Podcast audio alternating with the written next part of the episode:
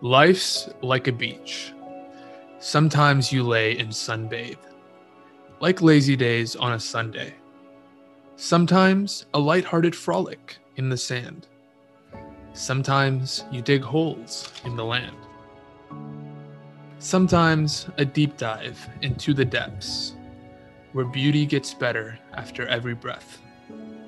Sometimes afloat during shallow dips, laughing salty water off your lips. Welcome to the Roaming the Earth podcast. I am your host, Drea Castro, and today I am here with Omar Mo. Omar is a content marketing strategist, owns a podcast marketing agency, and is a digital nomad. He helps new and aspiring remote online entrepreneurs design their life to be a happier, healthier, and full of freedom. In 2016, he found the courage to leave the comforts of home and booked a one-way flight across the world. This was the beginning of a path that would take him across 3 continents in search of meaning and fulfillment. From billionaires to Buddhist monks, he learned from hundreds of successful entrepreneurs on what made their businesses and lifestyles more fulfilling. Today, using his experiences as well as lessons others have learned, he runs Nomadables, a lifestyle brand built around remote work and digital nomadism. Furthermore, Omar spends a majority of his time helping clients through his main business, Nomad's Cast. Nomad's Cast aims to utilize the power of podcast marketing to help businesses drive revenue and increase retention. Also, check out his podcast, The Nomadic Executive.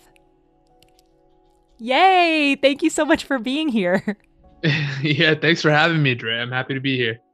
Yes. I was just on your podcast. Now it's my turn. And that was a very enjoyable podcast. So if you want to learn more about Drea, your amazing host here, feel free to check it out on my show, The Nomadic Executive. The Nomadic Executive. So tell me about the excerpt you read in the very beginning. What is that from? Tell me the context of it. You know, that really makes me feel some nostalgia there, because I think it was about 3 years ago when I wrote that piece. And I love the fact that you start your show that way. I think that's so profound.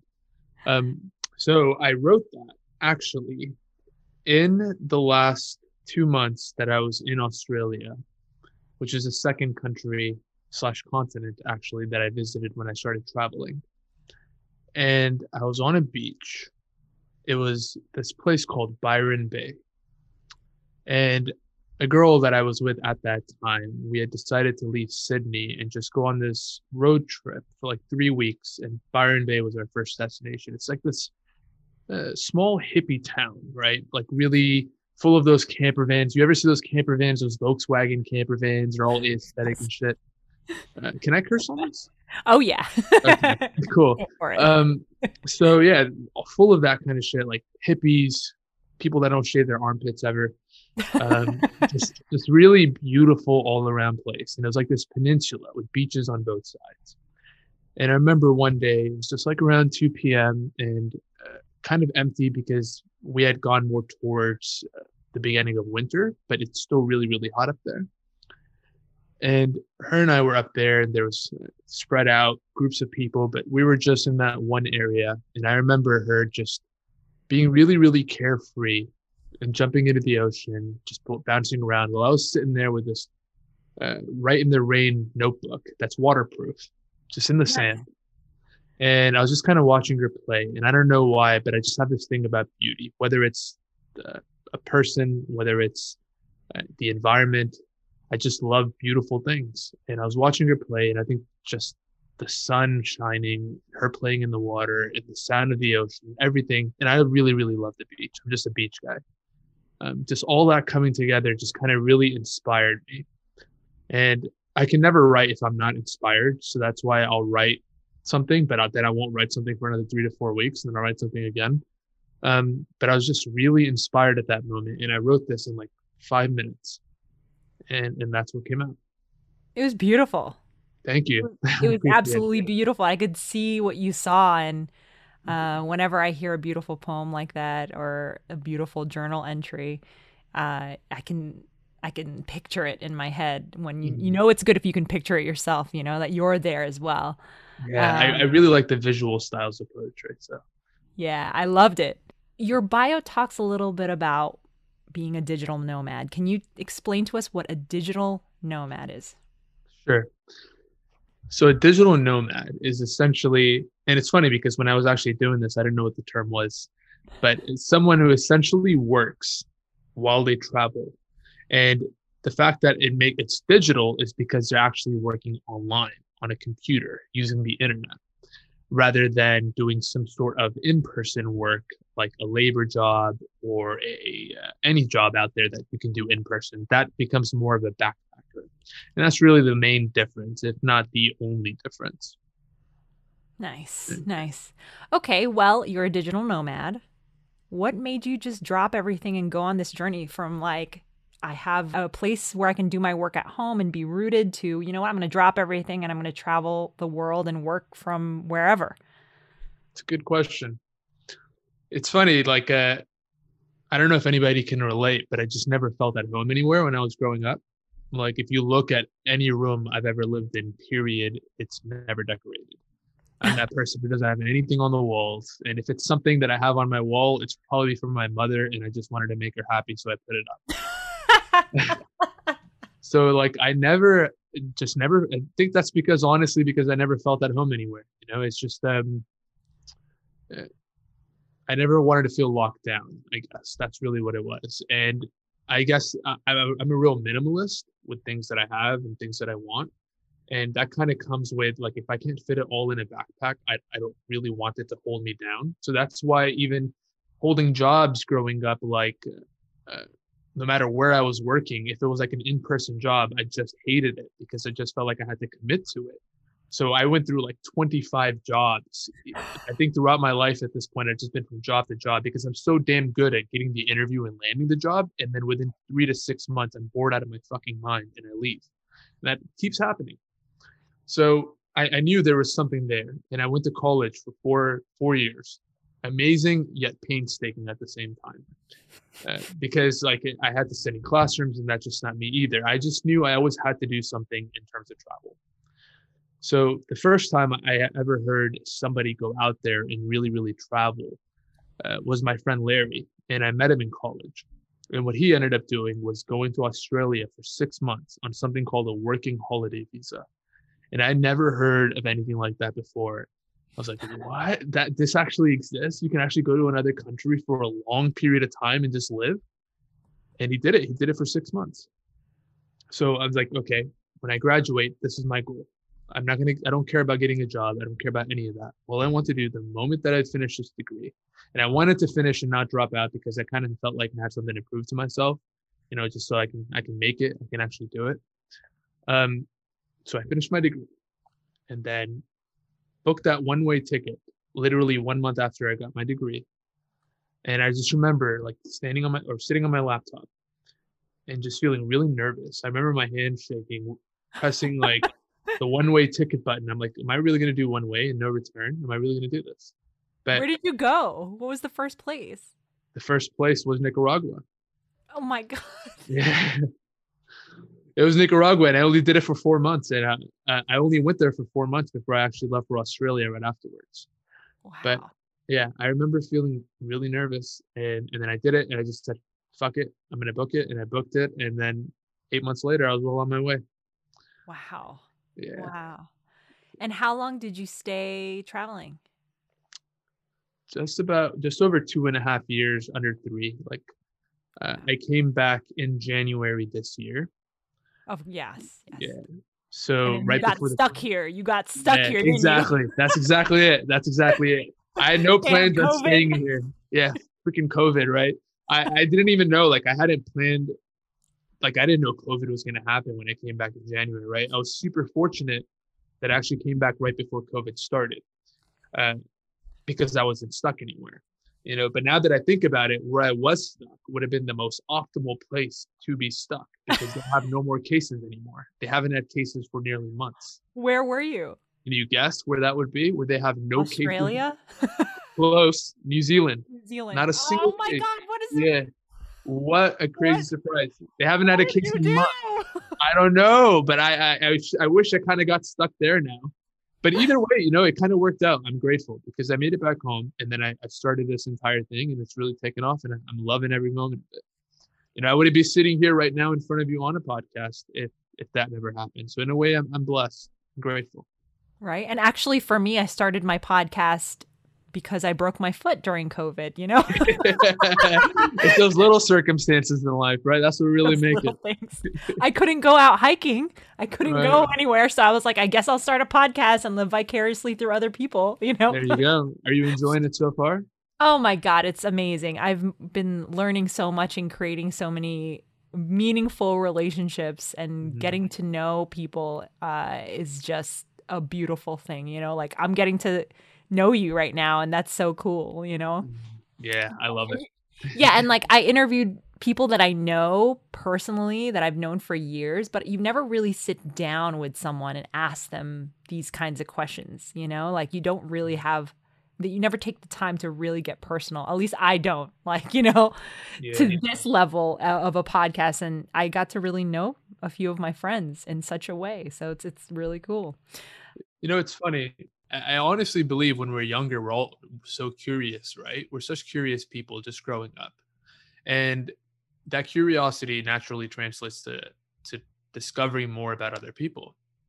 And I think as we grow older, there's some significant point that we stop diving in so deep into other people's lives, and it becomes more superficial conversation, and that's what feels comfortable.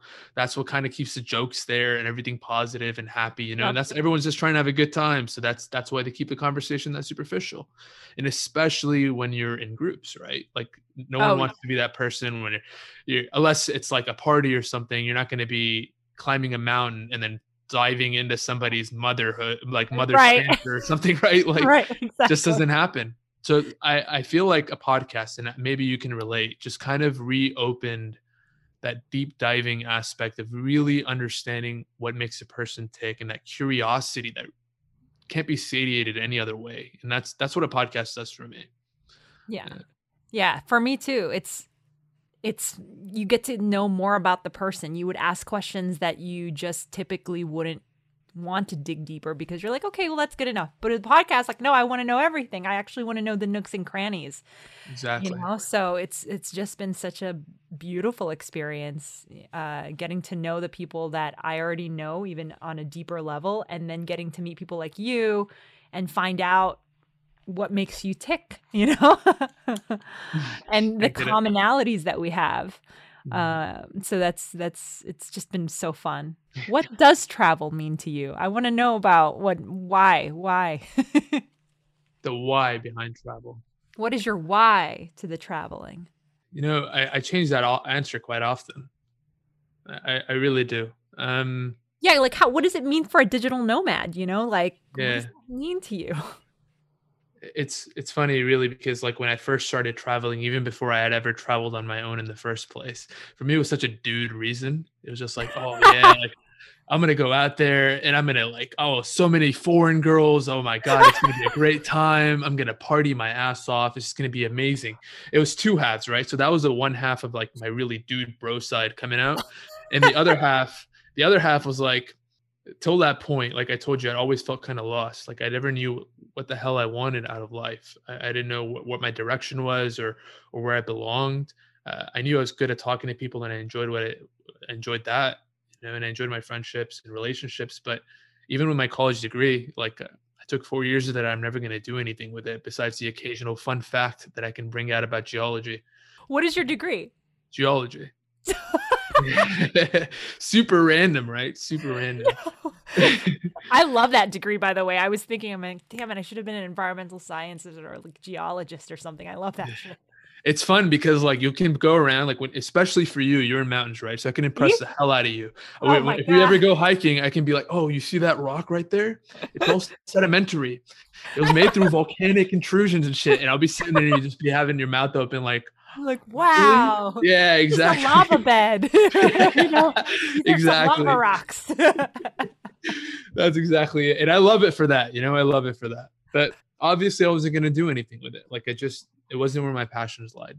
Right. So I figured like when I started traveling, it would be some sort of journey that I could take and kind of find myself at the end, like some sort of spiritual prolific bullshit that I could find. And then by the end of those 3 years, I'll know exactly what I want to do and who I am. Well, let me tell you, it doesn't work that way. But on the good side, you do learn a lot more, and it works in a weird way to the sense that you get more questions, but you're more clear too. You know? And I know that sounds super vague. But no. I hear what you're saying. I mean, travel is vague, you know, it's just there's so many things that it represents for so many different people, but I understand, you know, I get what you're putting down. I get it. Cool. So that's what it started, like the original reason of why I started traveling. And then I had to constantly redefine that why, right? Because there's only so many parties you can go to before you get tired of it. There's only so much soul searching you can do before it just seems all meaningless. So I had to constantly redefine that. And at some point, I think it just kind of became two things. And these two things are as vague as it gets, but this kind of became my northern star for the rest of my travels. And that was getting more experiences of any kind, good or bad, just doing it. And the other one was finding beauty in any place or anybody. And those two just really guided me. And as long as I stuck true to both of them, I was never steered wrong. And now I can honestly say at the end of the 3 years that I've traveled so far, and it's not the end, it's just the beginning, but 3 years so far, God, I wouldn't give it up for the world. No. I'm jealous. You'll get there. You're doing some insane stuff with your documentary filmmaking. Like, you're going to have a hell of an experience when you actually get out there. Yes, that's my goal for sure. You know, I will. I'm telling you, it's going to happen. So I'll be there with you. I'll meet up with you one day somewhere in the world. Audience, you better hold this. You better hold her to this. She's manifesting this shit. I'm manifesting this shit. I'm going to look back on this and be like, remember when I said this? It happened. Yeah. I don't know why I'm saying that word manifest so much, because I think it's so much bullshit. I honestly believe more in sweat equity and like actually putting in your props, you know, but I was in this room on Clubhouse for like 2 hours, and this one girl just kept speaking about manifesting, and now it's kind of stuck in my head like a broken record. See, look, she manifested it in your brain. Yeah. Geez, that lady, man, I'm going to get her. A word on Clubhouse: grand rising. I don't know if you've heard that. Instead of grand rising, I haven't. What is it? In the morning times, if you ever go into like a meditation or affirmation room, they'll be like, grand I need to rising. Get into one of those. yes. And then you just say what your affirmation is. So, and you hear other people's affirmation. And the common word that I keep hearing every day is grand rising, which means good morning, but it's a grand rising. It sounds like some astrological bullshit. No. I was like, I'm going to start saying that. That's so weird. Interesting. I mean, whatever we need to do to fit into the Clubhouse lingo. I know. Exactly. That's hilarious. To go back to your travels, did you have any fears at all when you like fears started? Like, did you have any fears when you pressed click, I'm going to Nicaragua? Were you scared? I was nervous, and I think it was more of an exciting nervousness. Right. You know, like kind of like I'm doing this. Wow, I'm really doing this. Like my entire life is going to flip upside down. I'm doing this. That kind of excitement, you know? And it was that's what I would consider nervousness, you know, right. Like whenever you have those heart palpitations and just like, but it felt like excitement in a weird way. Did you go by yourself? I did. Yeah. You did. Oh my God. It was weird though, because like when you land in a new place, the first thought that comes into your mind is like, damn, I don't know a single soul here, you know, and coming from someone who knows people and likes to know people, it's weird. And you land there and it's hot and you're like, there's no one I can call here. I just know the next place that I'm going, it's a hostel. I've never been to a hostel before. What is it going to be like? I mean, you have all these questions running in your mind, you know, and it's just, am I even going to like this? Like, am I going to enjoy this? Like, did I make the right choice? Little bits of questioning yourself kind of come in there, you know? And I think when it comes to fear, really, I think my biggest fear, the moment that I actually pressed that book now button was weird, but never seeing my parents again. I mean, our parents are never gonna, my parents aren't going to be around forever, you know? Yeah. And it was like, they're old and I know I'm going to be gone for a while because I've said at least 2 years is what I committed to myself. Wow. So by the time I come back, are my parents still going to be there? You know, like, what am I going to miss? What am I going to miss with friends, with family, you know? And I missed a lot. I did, because, and this is going to get a little bit deeper and I haven't really told anybody yet. No. Okay. And it's sad almost, but the first thing, like when I came back home, family, everyone like, hey, so I miss everybody, blah, blah, blah. My sister, she's 23 or she's turning 23 next month. And, she had grown up, you know, it's like 3 years I'd missed of her life from like pretty much 20 to 23. And in that time, she had graduated college, gotten her first corporate job, had boyfriends, had so much going on. And her and I had a conversation the first time that I came back. I was still in super Australia or New Zealand mode. So I was like flip-flops and shorts for some reason, even though it was kind of cold. But I remember going to that coffee shop with my sister and just conversing with her. And she told me straight up, I resent you for leaving that long out of my life. And that I had to just grow up like that. And I always looked up to you and you weren't there, you know, and that really, really hit me because my sister's practically my best friend even now, you know, and the fact that I wasn't there for her, you know, it really hurt. So like, it also made me go a bit out of my way all the time and now to spend time with my sister and make sure I'm there for her. And it's gotten our relationship closer to now, but it really makes you think like what the trade-off is whenever you do travel. Wow. I've never heard anyone kind of talk about it in that way, but you're absolutely right. And that's actually one of the fears that I have. Like, I think that's kind of what kept me rooted here because it's that fear of not having the relationships that you have now or not being there. But you know what? I feel like it just forces you to work harder on that relationship regardless of the distance, right? So like 100%. You know? It's funny because like when I came back, I had my parents' relationships and my relationship with my parents has been stronger than it's ever been in my life. Right. Yeah. And I finally feel like I'm able to tell them anything, you know? And my sister and I were closer than we've ever been. So it really does. You're right. Yeah, because then you end up valuing those relationships even more. It's like absence makes the heart grow fonder, you know, and that is so true when you travel because you just miss everyone so much. Like I don't travel. I've traveled, but I've certainly not traveled the way you have where you were gone for long periods of time. And I can't imagine how much I would miss people, I guess, in the way that coronavirus, like I miss a bunch of people. Maybe that's, it's that same kind of, this past year has been all about valuing relationships. We want to connect more with people because we have a lack of connection. So it's a trade-off. It's like growth on one hand. Yeah. On the other hand, it's relationships and it's sad. But I mean, Zoom and stuff makes it easier now, you know, like right. To be able to catch up and whatnot. It's not like the 50s where you can even see them for 3 years, but still you can't really build that relationship over Zoom. Right. So it really is a trade-off. It's growth or your relationships with people.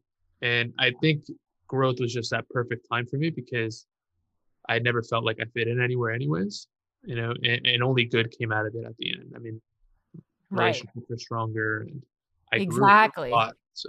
Exactly. And that's what I mean. Like, yes, you have that lack, but then when you come back home, you're just like, all right, let me like foster this relationship. Let me work harder. Let me check in on people because you realize that those relationships are important. That hole gets, that gaping hole that's created whenever you travel, that absence gets filled with love and even more love than before when you come back. I love that. What are some of the other challenges that you faced while you were doing what you were doing? And how did you mitigate those challenges? I think I'll start with a funny one here. So in the first 6 months of me landing in Australia, everyone there is the party animal. Like that's just Aussies for you. Yes. They all drink massively. Like they just constantly are drunk. and they drink this thing called goon, which is essentially boxed wine, but the cheapest kind, and they'll give you the worst hangovers in the world, but it's just a backpacking thing to do. So they'll bring massive boxes of goon every single night, and we're talking like 6 to 7 days a week here, not just 1 day a week, 2 days a week, 6 to 7 days a week. You're just constantly getting drunk. So my first 6 months in Australia were pretty damn blurry, and I gained the weight. Like I gained like 25 pounds, I think, in the first 6 months. No, you did not. I gained like 25 pounds in those first 6 months, and I mean, I've lost it all obviously now, but I got heavy in those first 6 months, and at one point I just remember looking at myself like, "Damn, bro, like you got big. What are you gonna do about it now? Like, what's gonna happen?" And I realized at that moment I was in a different city in Australia, but at that moment I was like, "All right, bro, it's time to hit the gym." So I literally the next week I booked a one-way ticket down to Sydney, and I joined a gym literally the same week, and I started eating healthy for the next 2 to 3 months to cut all that weight back down. And I was in the gym every single day in Sydney. That's what I did. Like I was forcing to eat like salads and shit. Didn't drink. I drank maybe once that entire 3 months and just like really toned back down. But that was the first significant challenge I think I dealt with. You're like, no more drinking. No more. It was tense, man. It was tense. There are animals out there, I'll tell you right now. That is so funny. Holy moly. Yeah, it was good. Moving on to like other challenges. So that was my first significant challenge, I guess you could say, in a funny way. It is. There were moments that I broke bones. What? Yeah, so there's a couple moments. So I think that's my second set of challenges here. While I was in Australia, and don't do this, please, God, if you're listening to this, don't do this. Please get insurance if you're going to travel. There's travel insurance out there, and it's there for a reason. Get travel insurance. I didn't have travel insurance. And during my time in Australia, this was about the 1 year mark, I guess, down the road, or a year and a half that I've been traveling. I broke 2 fingers. Oh. I broke the side of my foot, like a hairline fracture. Oh my God. Yeah, I broke my nose.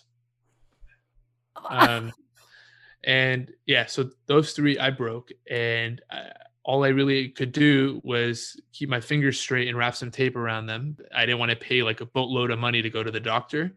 And with my foot, someone let me borrow some crutches. So I walked around in crutches for like 5 days, and I just slowly started walking on it again. And with my nose, it's still broken, as you can see. So that's what happened to me in Australia. That was my second set of challenges. So I have to work around that. Oh my God. So the tip was get insurance. That's how you insurance. Get travel insurance. That's a massive, massive tip. Oh, and it's not expensive. God. It's cheap. So do it. So what's the most valuable thing that you learned? Most valuable thing. Stop trying to find meaning out of everything and just kind of not take life so seriously. Life's just, it's a game, and enjoy every moment, be present, because you really just have the now. You don't have tomorrow. You don't have yesterday. You're just living now, right now, at this very moment. That's all that matters.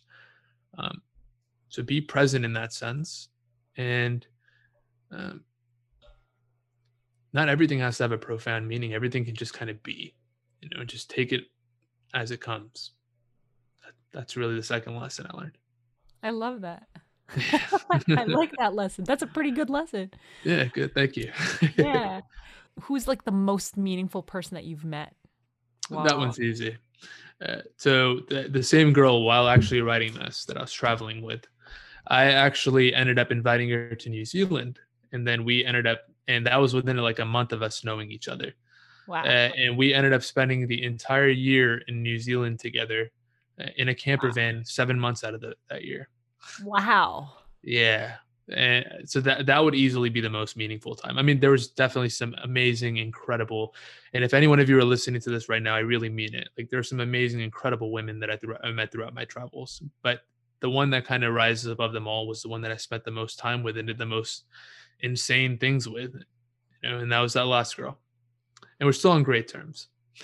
I met her after a year and a half. of travel. Okay. Yeah. Very, very beginning. Yeah. So my visa was just running out in Australia, and hers had just ran out, and it was just super spontaneous, I guess. And I was just like, we had only known each other for like 2 or 3 weeks. And then we kept talking while I was still there. And she went to go to American Samoa, some random island, to go become an au pair for like a month. But we kept talking. And then she came back, and we took this random trip for like 3 weeks. And then we decided, you know what, we can live together pretty well. So come to New Zealand with me. I think it'd be fun. And it just happened. Wow. That's crazy. Yeah, super spontaneous, but I think definitely a very, very rewarding experience. What did you learn the most from that experience? You know, her and I had our ups and downs, like any relationship, right? And I think it was made more intense for the fact that when you're traveling with somebody, you're with them constantly 24/7. So I learned a lot.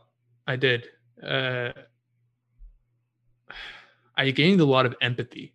That was one thing that really stood out for me. I gained a lot of empathy, and I realized how much I had hurt people without meaning to in the past, without realizing that I did. And she helped me gain that empathy in a very intense way. And drugs, there was a moment where we took some shrooms too. I'm just going to point that out there. And that kind of helped with it too at one point. Shrooms are great. They are. But out of that entire experience, empathy was a massive thing. And I don't know how to pinpoint exactly what other lessons to put out, but I mean, that's a pretty big lesson. Empathy is like a big lesson, the lesson, if not the lesson. I've never been that empathetic in my life. I think that's what really came out of it. When I came back home, I could just sense that sort of empathy just like flowing through my veins. Yeah, it was just there. And it was just like this connection in a way, you know? And it changed my entire outlook of everything. And to think that it took a person to give that to me, you know, or to be able to like learn that from somebody, it just made me into a better guy, you know? Yeah. So that's what I think was so significant about it. And now when I'm back home, I can just see that in every interaction, every person I talk to, that empathy just flows through, and it comes to a point where I genuinely care about people, you know, and I genuinely want the best for people. And it's because she was always so generous with herself. Like, she was always so giving of herself completely to people without expecting anything in return, just going out of her way to do the most absurd things for people. And it's in my head, I'm always thinking like, why the hell would you do that for them? You barely know them, you know? But in a way, it was because she's so profoundly empathetic, and that really rubbed off on me in an indirect way. And yeah, let's say that's the biggest thing. It did in a great way, and I'm happy for it. I love that. Do you have a favorite or most fulfilling moment when you've traveled? Most fulfilling moment. You know, we were talking about this on my podcast. That one moment where you can kind of just, moments that come rarely, and they don't always come, they're not always there, but that one moment where you can kind of escape from your head completely and you just feel pure bliss, where nothing else really matters, everything else melts away. And I can definitely think of a few moments like that, but one that really, really stands out. I'm really weird this way that whenever I go to a place, I like finding like my happy place in the city or wherever I am. And I'll keep visiting that happy place by myself. Or sometimes I'll bring people along with me for the ride. And a lot of the times I'll go by myself simply because I can just sit there for hours and write, read, or whatever I feel like doing, right? So for me in Sydney, there's this place, it's called Macquarie's Chair. And right, it's like a little peninsula kind of thing that kind of slopes up, and you can go right to the end and kind of put your legs over the rocks. And from that view, you can see the bridge, the opera house, all the boats, the ocean, the lights, everything, right? And there's this mixture of smells that come to you, like food trucks on the right, smog, like pollution in the air, the smell of salty ocean water, and just like everything that comes together in this one mismatched but really perfectly well calibrated way. And I just, those moments, I remember sitting there one day with this exact book and watching the sunset perfectly right behind the Sydney Opera House and writing and just enjoying that moment of stillness and peace. That's the one moment that really always stands out for me. And that's why Sydney will always be my favorite city in the entire world, at least at this point, I say. That's funny, because that's my next question. What's your favorite place that you've been to? Sydney so far, without a doubt. And it just has everything you need, right? And it has mountains. Blue Mountains are right at the outskirts of Sydney. Incredible. There's kangaroos everywhere. There's a beach. One of my favorite beaches in the world, Bondi Beach, is right there. My best friend lives right there. That's amazing. That's such an incredible place. There's like a bougie beach called Manly Beach where everyone goes. There's culture, there's food, there's like different types of little places in the city that's just so significantly different than everything else, like little villages, beach towns. Like, it just has everything you want from a city, like a very junky place with just like really trashy bars. Like, every city needs one of those. It just has everything you want. Yeah. And that's what I love about it. So what are your tips and tricks for visiting Sydney?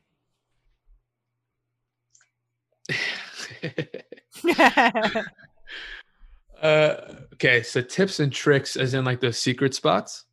I mean, whatever you want, anything you want to share with others. Cool. So depending on the kind of person you are, I'm going to lay out a different set of plans that you can go for. Okay. If you love a good party, go down to Revolver. Keep that place in mind, and that place will never shut down. And go down to King's Cross, which is an area in Sydney just full of really trashy Irish bars and shit where all the backpackers go. It's only travelers that end up there. So whenever you go there, you'll always see people from like 15 to 20, 30, 40 different countries. It's never locals that go there in that area. And you might find yourself doing karaoke or something else, and you just be with the randomest countries with the randomest accents. It's super cool. So if you love a good party, go that way. If you love the beach, go move to Bondi Beach. And every hostel along that area has surfboards for rental. And there's surf lessons that you can take along the beach. There's like always 5 surf instructors at the beach. And the waves are incredible. They're massive some days. You can take lessons. You can go surfing. There's dive suits for rentals. So much you can do along the beach there. So live there definitely if you're into that. If you're into more quaint and quiet places, something with a little bit of atmosphere, but a really homely feel with like nice mom and pop shop restaurants, go to the Village. It's really great place for that, just that atmosphere, and the friends that you'll make in that area will always be really close, and you keep seeing them all the time. And it just, for some reason, makes friendships a lot tighter because you always feel like a family in that environment. Yeah. Wow. Yeah. If you like kind of out there, bougie, wealthy, but at the same time weird places, go to Manly Beach and stay around there. All like the Instagram models, all the influencers, all the actors. Chris Hemsworth, you'll see him once in a while if you're lucky. They all end up here. Go to Manly Beach. They'll do random things like bike rides with lights along the bikes, and they'll have like 40 bikes just coming out of nowhere, just riding around the beach and stuff. They always have like these wacky, weird things around there. It's really, really cool. And finally, make sure, no matter what, at one point in your life, go to Sydney in October, because they have a lights festival that lasts all month, and the entire city gets lit up from head to toe. Parks, museums, indoors, outdoors, everything gets lit up for an entire month, and you can just go and adventure in all these sick places. And I took a bunch of video, and I put up a video up on YouTube as well. It's called City of Lights. It might be hard to find, but it's up there. I want to see it. Yeah, I'll send you a link later. It's super cool. It's one of the first videos that I made. But the entire city gets lit up for an entire month. So check that out for sure. I've never been to Sydney yet, even though one of my best friends lives in Sydney and she's been wanting me to go. But now I have all these like little tips. So that's really nice. You'll love it there. I think you'll enjoy it. Awesome. Okay, cool. This is an interesting question. Have you ever had a dangerous thing happen to you, or an exciting thing happened to you while traveling? I can tell you dangerous for sure right off the top of my head. I love it. Yeah. And probably to date, I would say probably the scariest moment of my life. What happened? So disclaimer right here. I am a shitty swimmer. I am probably one of the worst swimmers in the world. I just sink right away. And it's kind of funny because I love the beach. I know. I was about to say, I'm like, yeah, you just talked about right. I love the beach, but I suck at swimming. I can swim, but I'm just a shitty swimmer. And I'm slowly learning for sure because I want to get into scuba diving very soon. Oh, gosh. But that's going to be the first thing to learn on my list, to learn how to properly swim. First 3 months in Australia, I was in Melbourne. I think it was actually the first 3 weeks that I was in Australia, but I was in this hostel for the first 3 months. And there was a group of guys that I became friends with. It's a pretty diverse array of guys. Like one English guy just tatted up, was a drug dealer back home, has like a famous dad who's been in prison for ages, like real hard ass. And the other guy was like this Arab dude who was just really fun to be around. And just a really diverse group of guys. And we all decided to go to a lake in Melbourne. It was about 2 hour drive from where we were. And I was like, awesome. I just bought my camera with me and I had my drone and everything. I'm like, this is going to be real fun. So we get to the lake and everyone's like, okay, let's chill out. And one of the guys, a hard ass, I love this guy, by the way, he's one of my favorite people that I've met traveling. He decided to go jump in the lake and swim. Right. And there was like a cliff / waterfall on the other side of the lake. And the cliff itself was maybe about 60 feet high. Oh my God. Yeah, it's high. But the idea was, and we had seen these kids do it right before we actually decided to do this ourselves, was scale up the wall and then jump off the cliff / waterfall doing a front flip. Right. Now the lake itself is maybe about a mile swim from one side to the other. So it's a pretty hefty swim to even get there. So he jumped in the water, got all the way to the other side.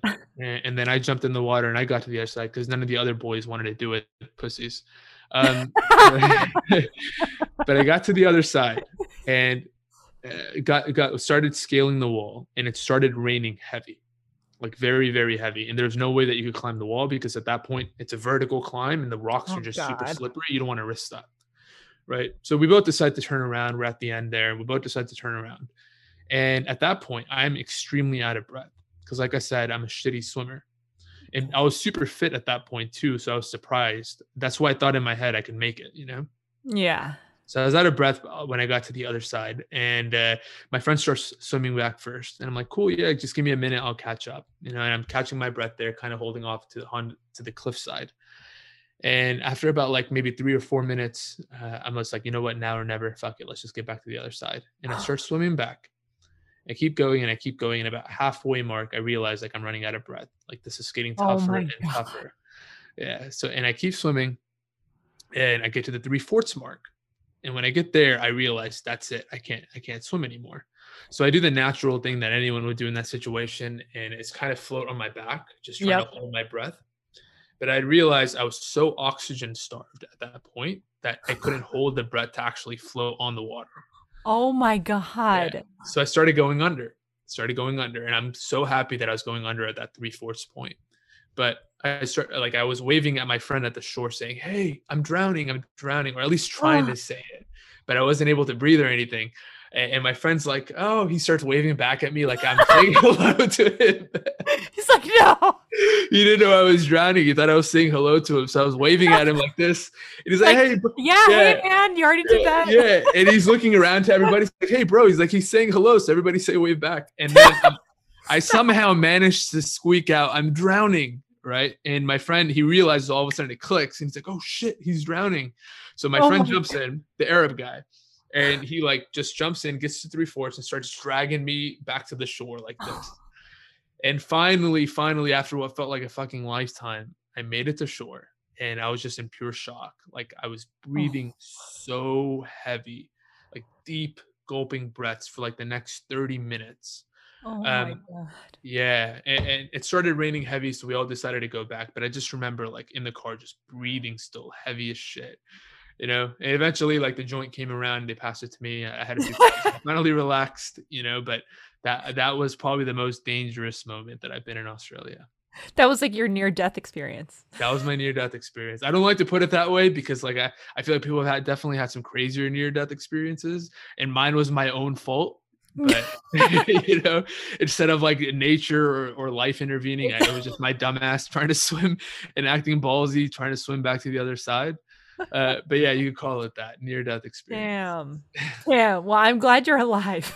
Yeah, me too. Trust me. Your friend's like, "Hey, man, you already waved at me. Like, why are you waving again?" Like, yes. Hey. It was so ridiculous. I was trying to laugh when I got to shore, just telling, "Bro, I wasn't waving at you." I was trying to laugh, but I was breathing so heavy I couldn't even laugh.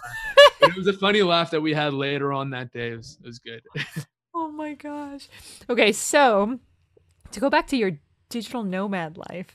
Sure. My next question is, how do you do what you do? What if there's somebody, okay, there's going to be somebody out there that's listening to this and they're thinking about becoming a digital nomad. What are some tips and tricks that you have for those who want to do what you want to do? So I'll start off a bit broad here and then get more specific. Broad enough is just get started. I mean, there's a wealth of information out there online. Your first two bets are literally just signing up for gigs on Fiverr.com and Upwork.com. Just sign up there and just get the process down of actually making a buck online. And those are the two easiest ways to get started. Just find out whatever skills you can give, right? Whatever you're good at or even decent at, or even have a speck of an idea about and are just willing to learn more about, and just put up a gig on both of those websites. Sooner or later, someone will reach out to you and say, "Hey, I need your services." Don't overprice yourself, underprice yourself at first, right? Kind of the same way that you started with Craigslist. Yep. And then from there, you'll have people reach out to you and you do a bit of freelancing work. You'll learn more about the online world, how to make money, what's good, what you're good at, how to sell yourself, et cetera, et cetera, et cetera. From there, your key points should be trying to learn income skills, high income skills that you can use online. And that could be things like videography, editing, copywriting, funnels, social media. I mean, it can be anything that's online that you can learn and convert to money. So once you find that one niche for yourself that you feel like you're really, really good at, and try to definitely align it with something that you're passionate about already. So for example, if you're passionate about peanut butter, learn how to grow peanut butter Instagram accounts, right? So just something as random as that. Start off that way and grow. And once you figure out that kind of niche that you can fit in, scale out and create your own business around it. And that's when systems and processes come into place. And the biggest advice that I can give you for that is just find a mentor. Right now, Clubhouse is the app. If you want to find a mentor, just get on there and there's bound to be somebody that'll help you out. But just look for a mentor, take a few courses. And now there's courses where they'll do like office hours where you can actually talk to the person who made the course, like 1 hour a week or something. And those are much better than just taking a boring course with that access. But if you really want to speed that process up, find a mentor that will really teach you everything they know and really speed that process up for you. And in a matter of time, you'll soon be making money online yourself. Simple as that. It's so funny because Clubhouse, I was talking to you about it earlier, how much I love it so much. I actually moderated a room about mentorship. Awesome. There you go. Look at that. Okay. You're perfect. Right? Because it's so important to have a mentor in whatever field that you're trying to do and how to find a mentor and what are you looking for, and those kind of tips and tricks on, you know, aligning yourself with that person that's going to kind of boost you up. Because I wish I had a mentor. I did it all myself, you know, it would have sped up the process here. So, but I highly recommend that as well. And those are wonderful tips. Awesome. Where are you going to next? I love this question. I have a couple places in mind, but it's kind of slowly shifted because I have this online business now, and I want to be in the same time zone as my clients while I scale. Until it becomes super automated and much more hands-off, I want to be in the same time zone. So my plan is, and this is even changing now that I actually found out. So backstory here, I met this German guy in Australia, who him and I just really, really clicked. I don't know why. He's like this tall, fucking ostrich-looking guy. If you're listening to this, Daniel, I love you. He's just this really tall model dude, like really good-looking guy, but so awkward in a way. And that's what I love about him. And him and I get along so well for that reason. I don't know why, but we just did. We clicked. And because of that, we ended up traveling Australia together for 3 to 6 months. I mean, there were moments where I kind of left, he kind of left, but we were always in the same hostel. You know, we always made sure we were in the same place of living. You know, there'd be some days that I wouldn't even see him. I wouldn't see him for like 5 or 6 days at a time sometimes, just because we were doing our own things, but we always knew where to find each other. And that was the way we kind of traveled together, you know? So that just like guy, your brother from another mother. Exactly. It was super sick that way. It was super cool. And even after, like, when I came back home this year, we kept in contact. We always FaceTime every 2 months or so. So now I'm finding out that there's a high possibility that he's going to be moving to Austin for a broad program for his school. And he's going to be there for 6 months. So my goal is, if he does end up getting accepted to that program, by June, I'll be out in Austin for 6 months till the end of 2021. And then from there, depending on how automated my business is, one of these three places: Bali, Barbados, or Mexico. I don't know where in Mexico yet, but one of those three places. Ooh, very good choices for all. That's awesome. You can tell I like the tropical places. Yeah, you do. You do. I mean, tropical places are the best. You know, they're just comfortable. Comfortable and not cold. Yeah, I tend not to 65 go... LA cold. Right, I know. I tend to go to like mountainous, cold places that are uncomfortable. Like, I don't know why, like, but I should. Like, I feel better when I'm in islandy places. Like, I should do those, you know? I feel like we could learn a lot from each other about that, you know, because that's one of the reasons why I picked Mexico on my list, is because there's a lot of mountainous places there that I'd like to visit. And I think it's like beginner level mountainous, right? It's not like the Himalayas or anything crazy. It's just like small climbs. And I want to kind of get adjusted to that.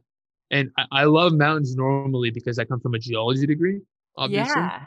And all we would do is scale mountains all day for 8 hours at a time at some points. Maybe that's why you go to tropical islands now. Exactly. That's exactly why I took the opposite pivot. I love mountains. Don't get me wrong. I love nature, period. But my entire 4 years, we went on so many geology trips to so many different mountainous places that I've seen all the beautiful mountains already in America. Right. So for me now, it's just like tropical places for now, because I've never lived on an island before besides Australia and New Zealand, but they're massive. All right. So we're almost done. But cool. I have 2 more questions. Sure. What's the one interesting item that you take with you when you travel? Not the obvious, like a passport or like a cell phone. I know. I already have the answer for this. And it kind of goes to my geology degree. I do this really nerdy thing where I like collecting rocks from places that I go to. Nice. And it's really dumb because already you're carrying this backpack that has your entire life in it, and you're supposed to go through airports under a certain weight, but I refuse to let go of the rocks that I collect. That's awesome. I used to collect rocks as well. I used to collect rocks, so silly. And then I was like, this is silly. Like, where am I putting in these rocks, you know? So I don't have like an Urkel moment and say, let's share rock collections. I know. Let's look at our rock collection. That's so funny. I totally get your nerdy side with the rocks. All right. So last question. We talked about some advice earlier, but is there a piece of life advice that you can give to a younger you? Oof. I've never been asked that question before. Damn. Okay. I love that question.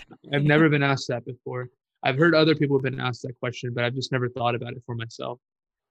Yeah. Everything's going to be all right. I love that. Yeah. Man. Don't fret. Stop worrying. Stop stressing. Everything's going to be fine. Just keep doing you. I love that. I love that. Yeah. It's a good reminder sometimes when you're like, you know, thinking that everything's like going crazy, or sometimes the anxiety, you know, just to remind yourself, nah, it's going to be fine. You're fine. Everything's going to be fine. Yeah. You know, just keep doing you. And you know, without getting too sciencey and stuff, you're just going to keep going towards things that you love anyways. So it'll find its way to work out. And it's something that I have to remind myself quite often, even now, but I'm much more better about it than I used to be. I love that. Okay, so where can we find you?